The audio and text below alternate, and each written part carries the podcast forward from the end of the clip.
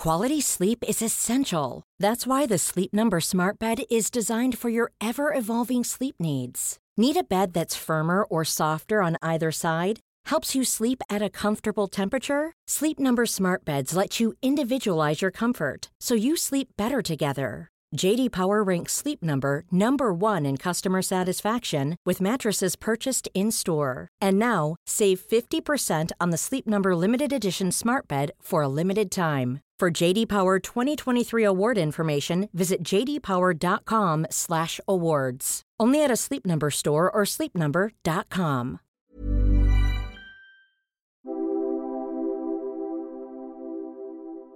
I'm Sophie, I'm Yelly, and this is She's All Fat. the podcast for fat positivity, radical self love, and chill vibes only. This is your reminder that we are on a short and sweet little break, but we'll be back better than ever with a shiny new season of SAF very soon. And in the meantime, we have a few friends to introduce you to. Today's episode is brought to you by a new Fat Posy podcast called Big Calf. Big Calf is a podcast about being the fat kid. We're so excited for you to listen.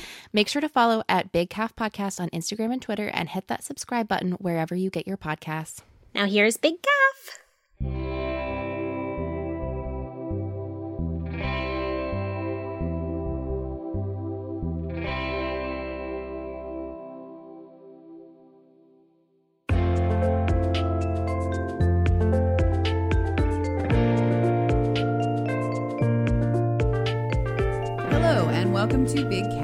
Podcast about being the fat kid. I am your host, Amanda Richards, a former fat kid and currently fat adult.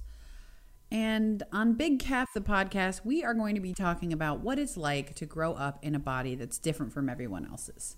A body that's fat or chunky or chubby or thick or Rubenesque or portly or rotund or any other word that your middle school gym teacher or your Aunt Linda or some asshole little kid decided to bestow upon you in a crowd and temporarily ruin your life. That shit, like all the other shit that comes with being a fat kid, sticks with you. This podcast is about telling those stories, about finding humor and light and love and healing in them, but also just about them existing because they don't. Twice a month, I'm going to be releasing an interview with a different former fat kid who is now most likely a fat adult. Though I want to say that I will not be exclusively talking to people who are currently fat, though that will be the vast majority of my guests. Being a fat kid is its own separate, horrifying, absurd experience, and I want to honor as many of those stories as I can, even if the weight dropped off along the way. That being said, this podcast will entertain zero discussions about transformative weight loss journeys or anything having to do with weight loss as some sort of positive, ugly duckling narrative, even if the former fat kid I'm interviewing is currently a thin person.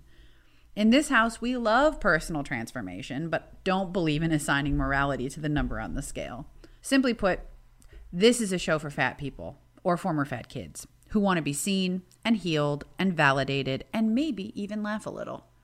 It's not for anyone who thinks being fat is a curse. Though, if that sounds like you, maybe you should listen.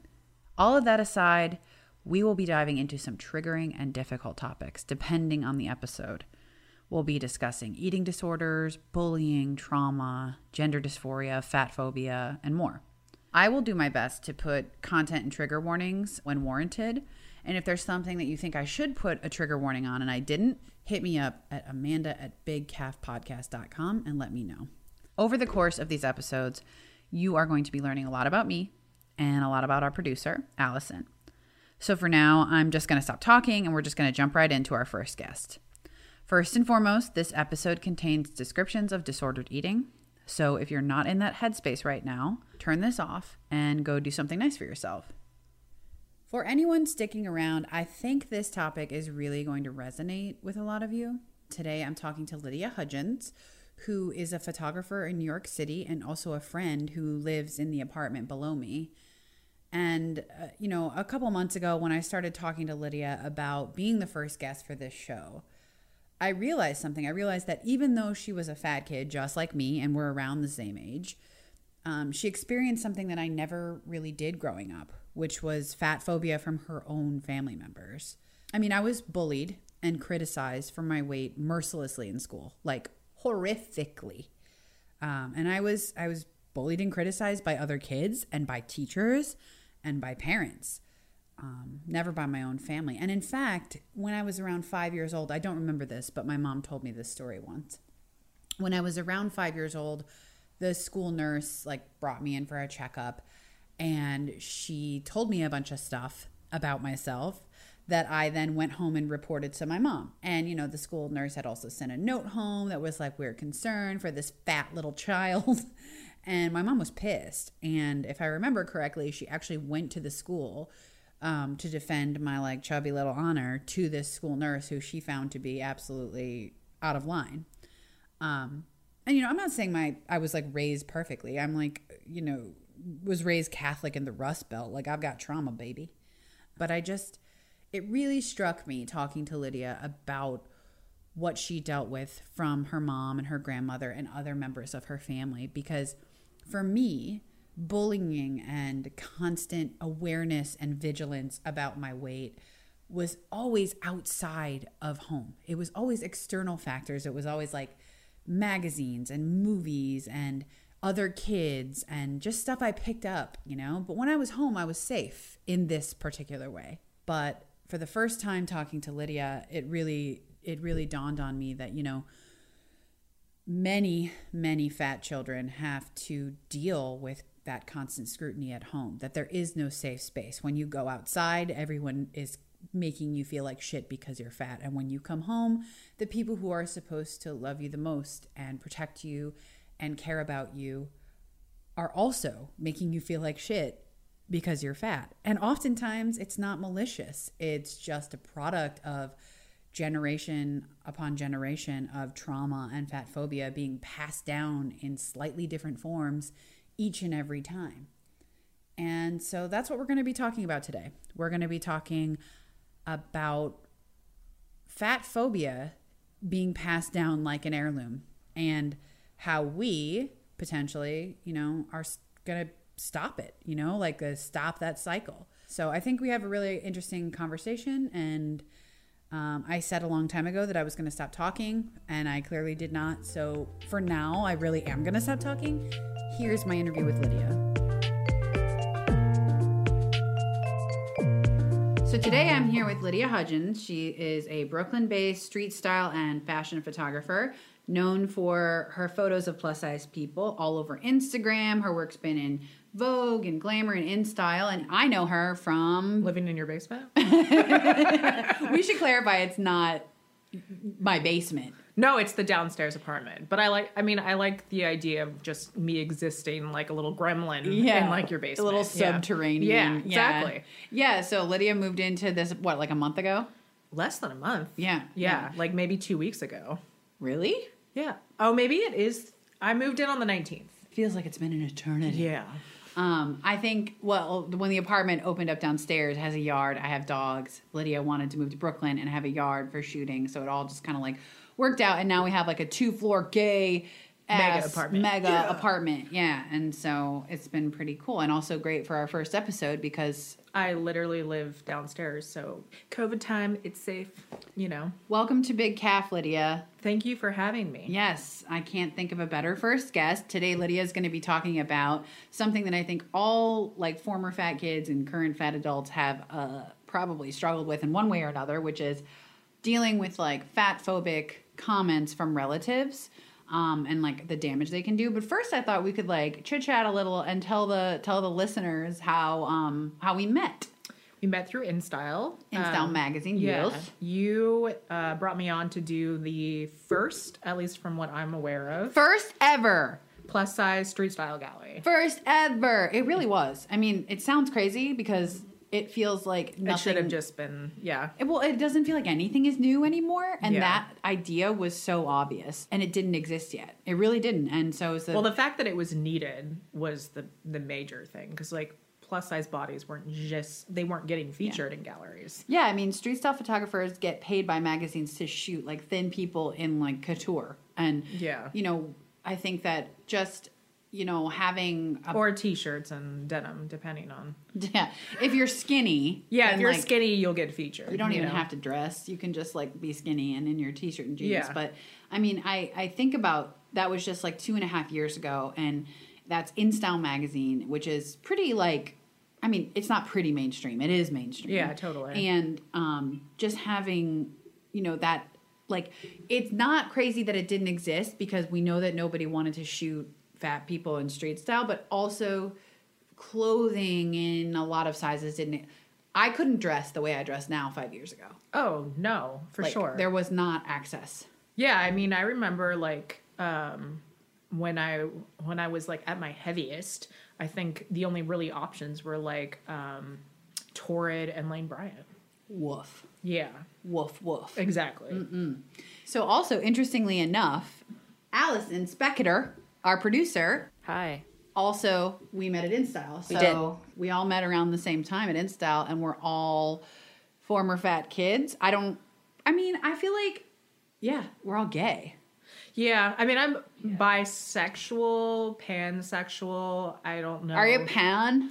I feel like I am. I was like, I mean, that's another topic for a different day, Different podcast, But uh. yeah, I'm definitely. I fall under the queer gay spectrum. Yeah, dude. And Allison and I are gay as hell. Yeah, like super gay. Yeah. Yeah. Just Yeah. like the gayest. The gayest. you should see her right now. Actually, you should see both Lydia and Allison right now in black hoodies. Like, are you kidding me? Yeah. My dog, also a lesbian, is wearing a black hoodie as well. My small dog. Um, yeah. So we all met at InStyle, which is is is interesting because I always felt like you know InStyle is pretty like conventional and can be very milk toast. It's a very like you know standard grocery store glossy magazine.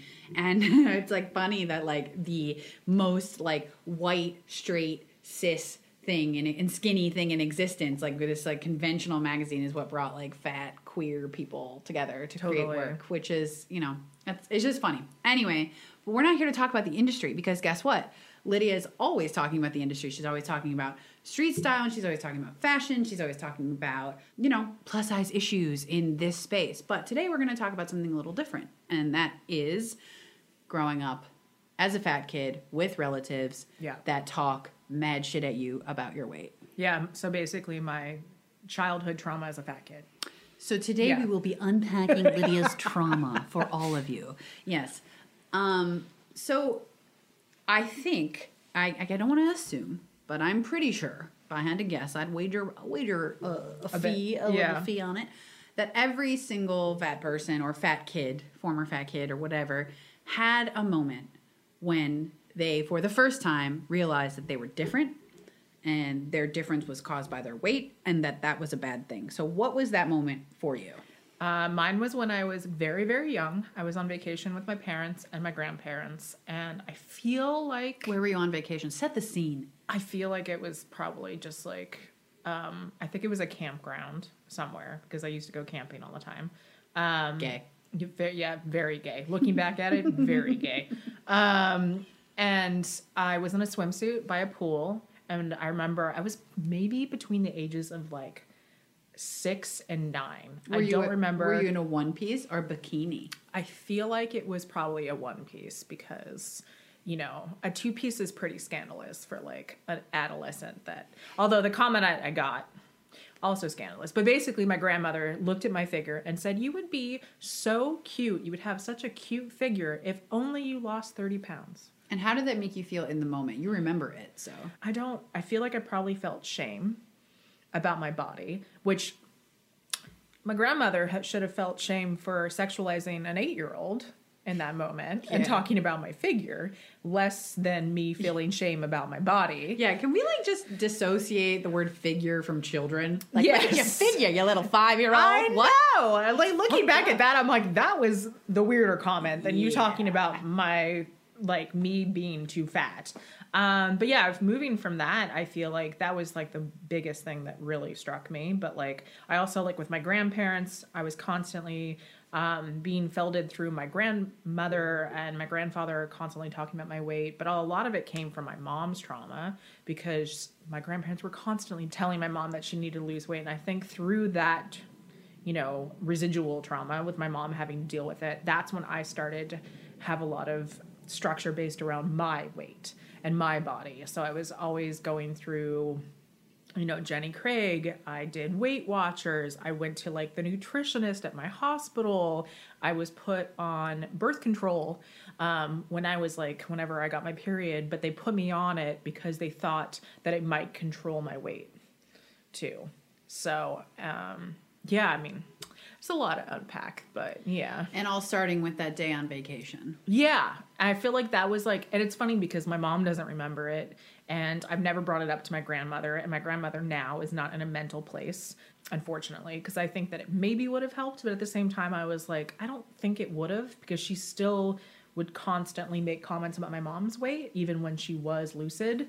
So I feel like I always felt uncomfortable about my weight, even like with my mom, but like mostly just because I was seeing and hearing what my parents, my grandparents were saying to my mom. And then my dad would kind of like tell me what was happening with her and like the fact that they like wouldn't leave her alone. I'm like, hey, I don't know if you should be telling your daughter about what's happening in terms of the grandparents. Like maybe that was part of it as well. It's like you guys should have that conversation and you guys should talk to my grandparents versus like telling your adolescent daughter like about the trauma your mom's going through with her own body um, and dealing with that. But yeah, it was a lot of um, home stuff going to uh, you know, having Thanksgiving dinners and told I couldn't eat a certain amount or couldn't have um, dessert. Thanksgiving? Or, yeah, Thanksgiving, Christmas dinner. Like I was always, my grandfather used to like slap my hand away with all the family around the table and tell me I couldn't have any more food.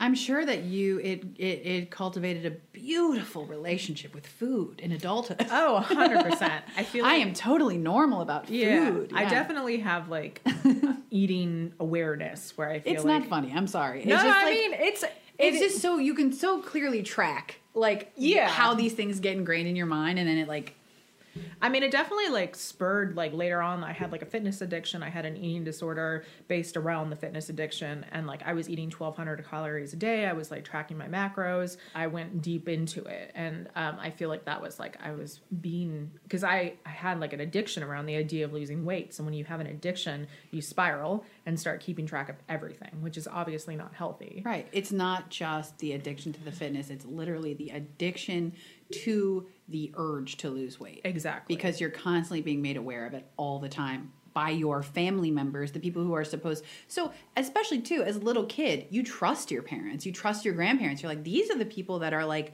guiding my life and they're Yeah. keeping me safe. So, what they say must be true or yeah somehow. i mean you know they i feel like they were like oh they know everything. I should be listening to them. I feel like the one moment where i decided uh, my parents my grandparents were probably like off the rocker. So i remember i told my grandmother i didn't believe in god and she told me i was going to hell. So since then i like kind of like spiraled off of that notion. Yeah, you're like, there's a lot we don't align on here. yeah i was like it's fine. Um but yeah it's like i definitely think that like it made a lasting impression on the way like that i kind of associate food and everything else. But um you know it's like the the eating thing was a big thing for sure so And your mom was constantly tracking her food. yeah or she was i mean maybe she still does this i don't know but she used to hide candy in her like dresser Did and, you like, feel the urge to do that too when you were a kid because of the comments you were getting?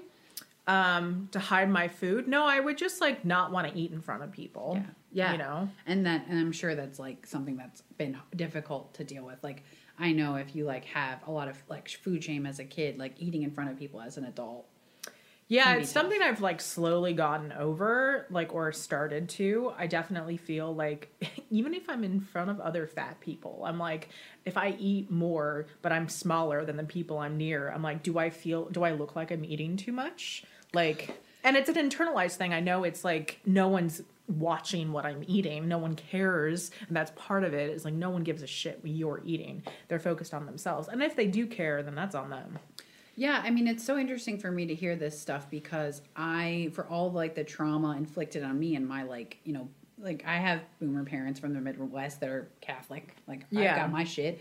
But no one ever made me or my sister feel my mom, my dad, we didn't feel weird about food. Probably to the opposite degree where they were like, eat it up. Like my whole family was just like, you know, Yeah. it, it was never it was never like food was associated with shame or anything like that. And I think that was very lucky because, like, from literally most 90% of the friends I have, even ones that aren't fat, have like food stuff from childhood. I mean, if you are constantly being like, it, like I, I think there's like this idea that there's like this uh, never ending vigilance on your behavior, your food intake, Yeah. your poundage. And when you were a kid, you were on diets. You were put on diets. Yeah. You didn't like elect to be on diets. So where do you think your grandmother's like internalized obviously she's dealing with a lot of internal body shame and where did that all come from? Like what's the what's the story there? Do you think? I mean, I just think it's a very generational thing. It was like, I mean, she didn't go to school. I think she actually graduated,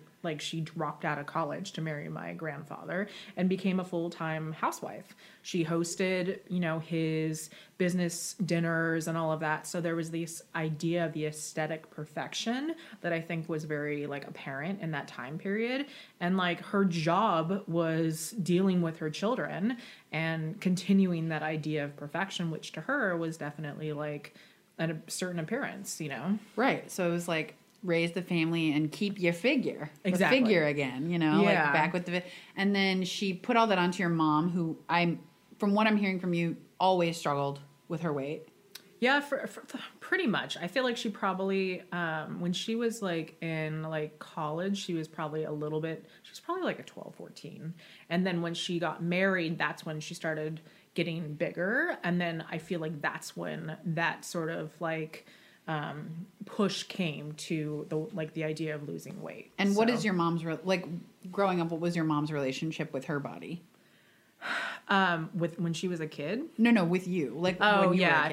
I mean negative. I feel like she was um constantly like hiding food. Um she'd hide candy in the house in certain areas, which I always knew where they were. Um I was like a little fat kid like, "Oh, there's chocolate in here." Um and I just I know that she didn't feel great about it because she was constantly being hounded by her mother to lose weight. Um, I mean, they both, I was offered money to lose weight as well, but they definitely offered my mother like vacations. They offered her like, um, they offered to pay for her weight loss surgery at one point. So, like, she was constantly being reminded that she was too fat.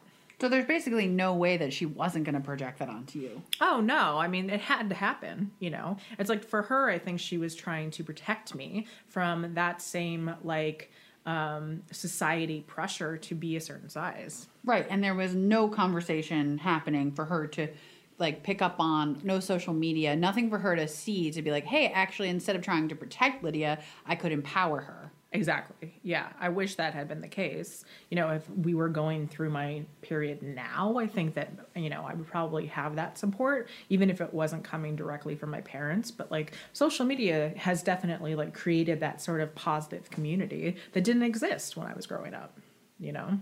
So it's interesting because, like, in a lot of ways, the work you do is your mom's worst nightmare. But I'm sure seeing her daughter, like, kind of legitimize and and and proudly proclaim fatness herself and then also make work that's about celebrating different kinds of bodies that must be like super healing Yeah, I mean, I've never thought about it in that sense, but I, I guess it would be. It's like, I mean, it's probably kind of horrifying to be like, um, see your daughter who you've always fought against the word fat and had internalized fat phobia be like, hey, I'm fat, and also I only pretty much shoot fat bodies. Yeah. And like try to show them in a really like positive way. Yeah, I mean, I would, I've had some conversations with her over the years um, that kind of like, I've kind of helped her see the positive side and not be so negative towards her body. But it's interesting. I think that um, you know I've never thought about it in that sense. So i wonder like could you talk to her about like the do you, has she ever brought stuff up to you about like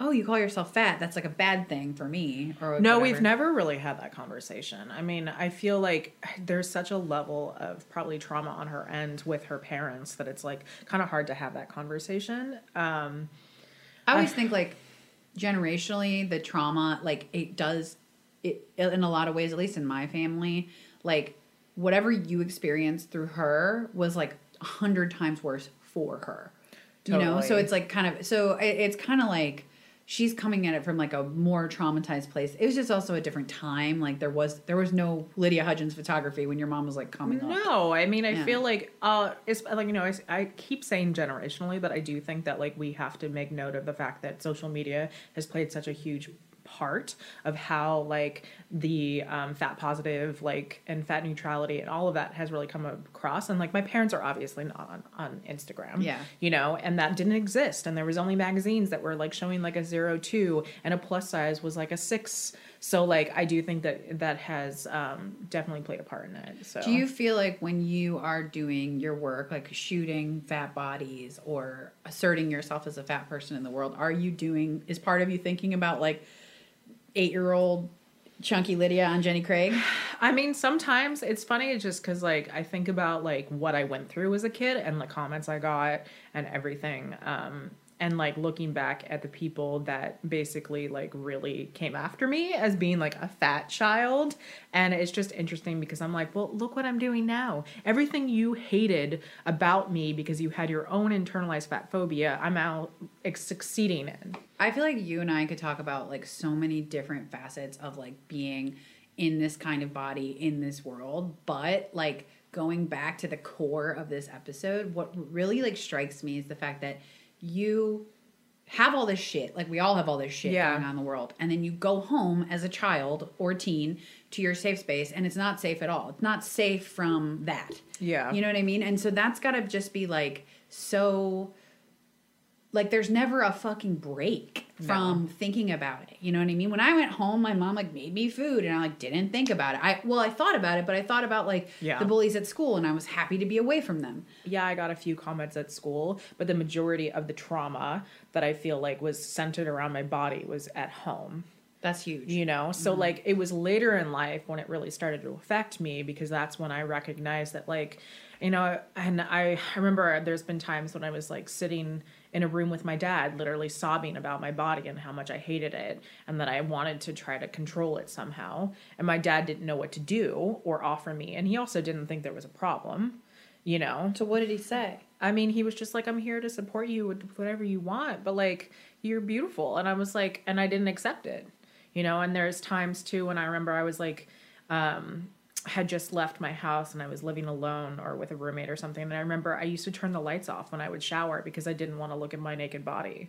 And that's all like a direct result of how you were treated by family members and this constant, Yeah. never ending awareness of like what you look like and what you should look like. Yeah, because it was always funny because it's like I feel like my friends that were around me after I graduated were always supportive and didn't care like if I was bigger or whatever. Like it was never a negative thing at all. Um, but it just like spiraled because it was all internal. Because I feel like I was continuously hearing feedback from my parents from what like my mom was going through. Because I remember she would call me and tell me what was happening with grandma or my dad would tell me and just he was you know frustrated because he just was like i don't want i, I wish they would stop putting this on your mom Did anybody, did your parents ever say to your relatives, like, stop, just shut up?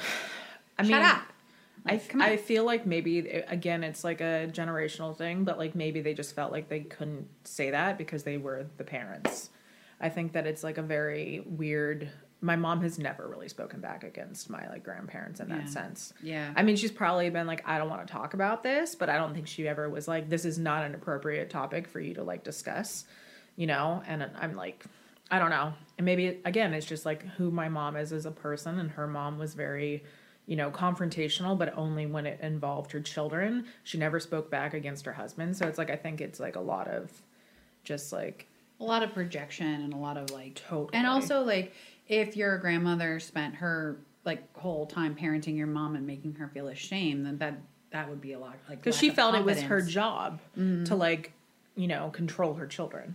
right because that's know? the thing about this like sort of like generational fat shaming they think they're doing like the lord's work they think they're like Yeah. oh we are preventing you from a lifetime of hellishness No, you've literally just created generational trauma. yeah exactly and so like you can have compa- i mean your grand you sounds like your grandma's old and like She's not doing well. Yeah, I Yeah. feel like she can't see, she can't hear. Um, good you she won't listen to this thank yeah, no.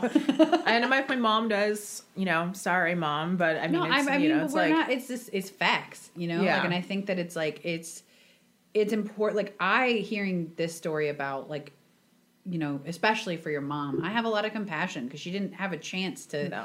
build like the confidence and see the images we see, the images you make. You know what I mean? And she didn't have that. So that's all for as much think about how ingrained it is in us and we are like a level below Yeah. the trauma that she I know. I'm We'll be right back with more Big Calf. Hey, I'm Ryan Reynolds. Recently, I asked Mint Mobile's legal team if big wireless companies are allowed to raise prices due to inflation. They said yes. And then when I asked if raising prices technically violates those onerous two year contracts, they said, What the f are you talking about, you insane Hollywood ass? F- So to recap, we're cutting the price of Mint Unlimited from $30 a month to just $15 a month. Give it a try at mintmobile.com slash switch. $45 upfront for three months plus taxes and fees. Promo rate for new customers for limited time. Unlimited more than 40 gigabytes per month. Slows. Full terms at mintmobile.com. Cool fact a crocodile can't stick out its tongue. Also, you can get health insurance for a month or just under a year in some states. United Healthcare short term insurance plans, underwritten by Golden Rule Insurance Company, offer flexible, budget friendly coverage for you. Learn more at uh1.com. And we're back. I remember it was like when I started really getting into like plus size fashion, I was like, be like, Mom, do you want me to shop for you? Do you want me to like, let's pick out some cute clothes? I'm like, because she has the like very like Lane Bryant, like Midwestern sort of mom vibe. The show is not sponsored, nor will it be sponsored by Lane Bryant. this is an anti Lane yeah, Bryant. yeah. I mean, and she would buy clothing, and then if it didn't fit, she wouldn't return it because she felt shame about it not fitting. So she would just keep it in the closet. I'm like, well, why don't you return it? And she would just make an excuse. I was like, but you purchased this clothing, and it's sitting in your closet Too small. because it was too small. Yeah, and she didn't. She'd feel guilty about returning it, or maybe she felt like she could lose weight to fit into it, which I think a lot of fat people do. Yep. I don't think that's a good idea ever. Like you shouldn't have pieces in your wardrobe that don't fit your body at the current time. But I feel like, um, yeah, she's never really had a good experience with fashion or expressing herself in that sense. And I've tried multiple times. Like I remember I used to like send her links to things. I tried to send her a Dia box and she like refused it. You know, not that Dia is like above all like super stylish, but it was something for her to kind of experiment and get a you know different sense of what's out there. So I mean, again, I I feel like I want to in some ways for even though like the damage she caused, it's like it's not directly from like a a certain like level of like maliciousness or No. whatever, and I just have it was her project. like I want I want your mom and I want women like your mom, all the moms that like did damage on all the people that I'm going to bring on the show. Maybe I'll even bring one on, who knows? But like I want them to listen to this and know that like it that can change. And I mean your mom's not dead. No. She's got like plenty of like and like this generation of women like that this is like yes, it's for former fat kids, it's for current fat kids, but it's also for the ones who are so far gone and it's so sad because it's like they spent their whole lives hating their bodies. Like Yeah. I, I, want people to hear it and like be validated by it because it like where where your mom is coming from is not a place of spite or anger or like shittiness. It's just her own shit Yeah. for you. You know what I Yeah. mean? But I mean that's and that's a hard pill to swallow too because it's like, well, you gotta fuck me up, mom. You put me on Jenny Craig. What the hell? yeah, like- I mean, at like ten years old, I was on Jenny. what Craig was Jenny something. Craig?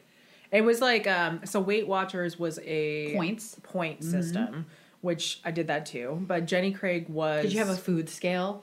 What every child wants. yeah A food scale. I think I did I did Weight Watchers after I moved out of my house. So that was when I was in college. I'm like just like I here's the thing about me.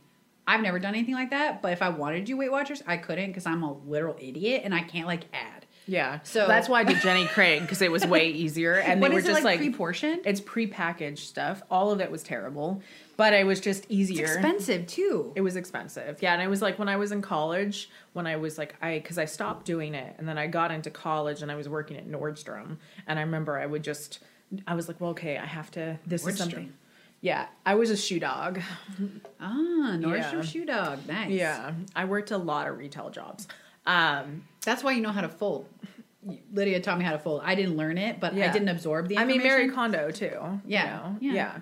But I, I, and I like to merchandise, and that's also from um, a lot of retail.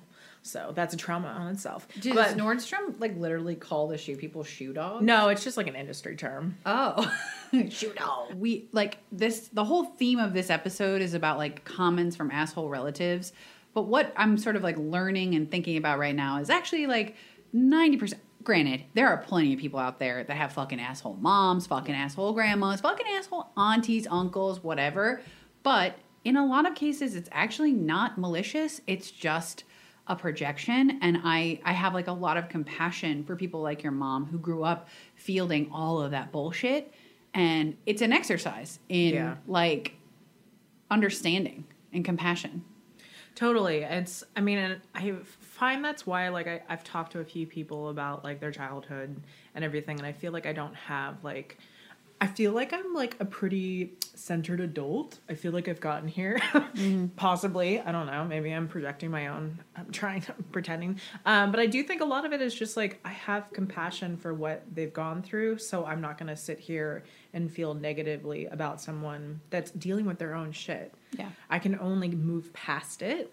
Um, I haven't had therapy. Probably would be good, but You've never had therapy? uh, no, not really. I used my mom used to make me go to therapy, and then I would skip out and like leave. I would go into the office. My mom would like drop me off, and then I would leave because I um I think she was hoping that it would help me with my weight.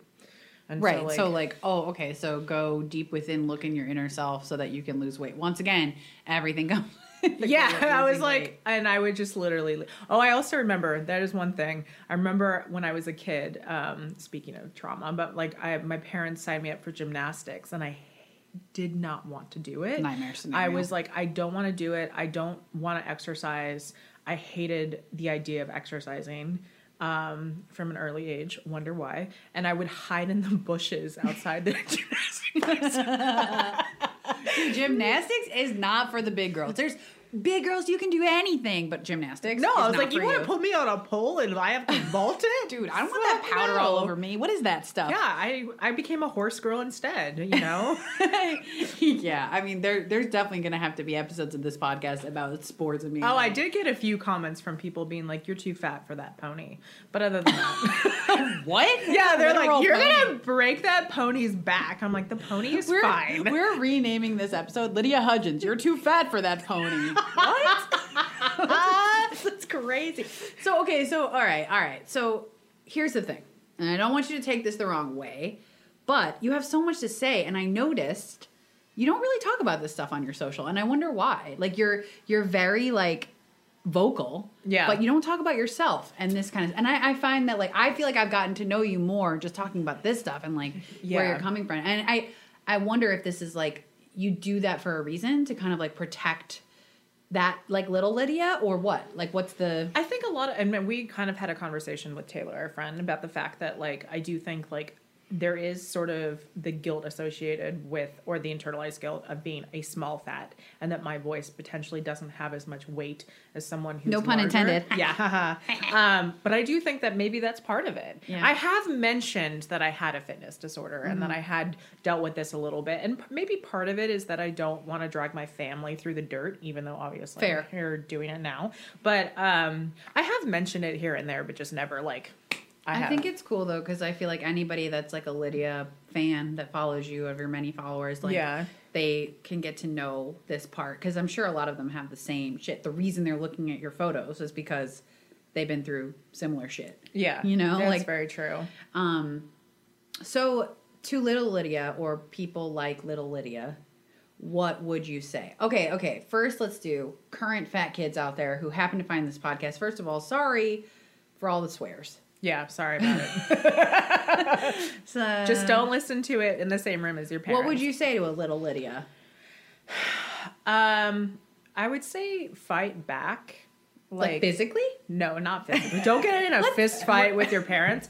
But I would say stick up for yourself. I just feel like I um kind of and maybe it's still continued. I feel like a lot of times I'm in situations where I just kind of back down really easily. And I think it's because I was just always told that like I needed to change something about myself. And I think that I didn't. And I still don't need to fucking change. Maybe I need to change a few things. But I'm Nothing related to your body. yeah, no, no, no, no. Just like life. Um, but I think that like, yeah, you speak up for yourself and like, you know, don't be afraid of having an opinion or at least like vocalizing the way you're feeling. Or if you're like now I do it frequently with my mom. If she says something that I don't agree with, I immediately call her out on it. But obviously I'm 37 and that took me a while. But I think that as a child, you should have a voice and you should be able to use it as well. And I do think that like part of me wishes I was growing up now because I feel like social media has really given a voice to the younger generation, which is so like amazing personally. Like I just I feel like you have such a um there's such a community that you can really like work within and find like um, other allies now that you can get support from. And i think that i would just try to learn as much as you can about how to vocalize that to your parents or people around you that are fat shaming you or making you feel uncomfortable in your body.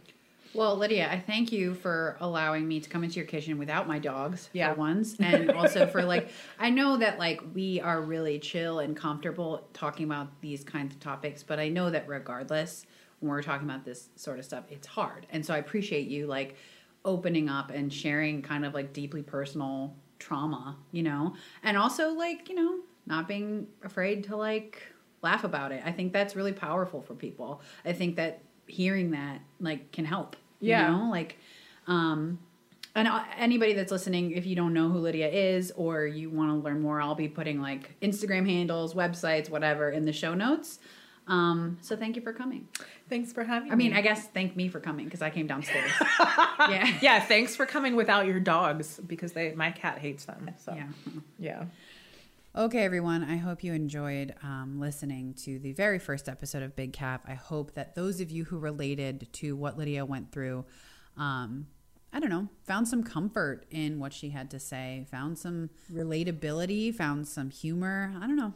Um, it was a ve- like I said in, in earlier in the show. It, this is a very different experience than what I had growing up, and it really opened my eyes to all the different kinds of battles that fat kids face, not just with the outside world. And I think it's a really, really important topic. And I appreciate um, Lydia so much for being vulnerable because it's even if you talk about being fat for a living, like talking about this shit is not easy. Anyway, before I go, I want to direct everyone to our Patreon, which you can find in the show notes and on our social media. Um, we're going to have a website soon. Everything will be more cohesive. I just like slightly disorganized person. Donations are not required to listen to this show, but you know, um, if you like what we're doing and you want to help support the work that we are creating, we would be just super grateful.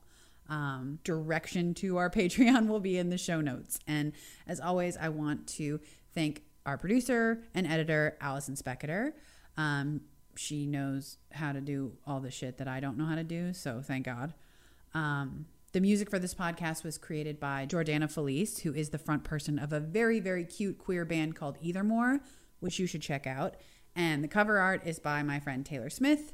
And we are an all queer team. And that, in the world of podcasting, which is mostly white, cis, and male, um, being an all queer and fat team is uh, pretty, I don't know. I like it. Do you like it? I really like it. Anyways, like I said before, I want to thank Lydia for being on the show. If you want to follow Lydia on social media, her Instagram is at Lydia Hudgens. That's L Y D I A H U D G E N S. And I will be putting all of this in the show notes. You can also follow the podcast. Please actually follow the podcast on Instagram. Don't forget to subscribe to the podcast where you listen to it.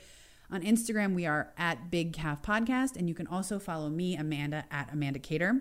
And that's it for our first episode. To all of the former and current big calves out there, the next episode is for you.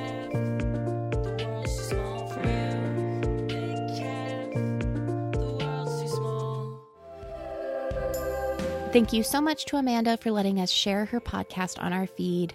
You can follow Amanda at Amanda Kate R on Insta and Big Calf at Big Calf Podcast. See you next week. Bye.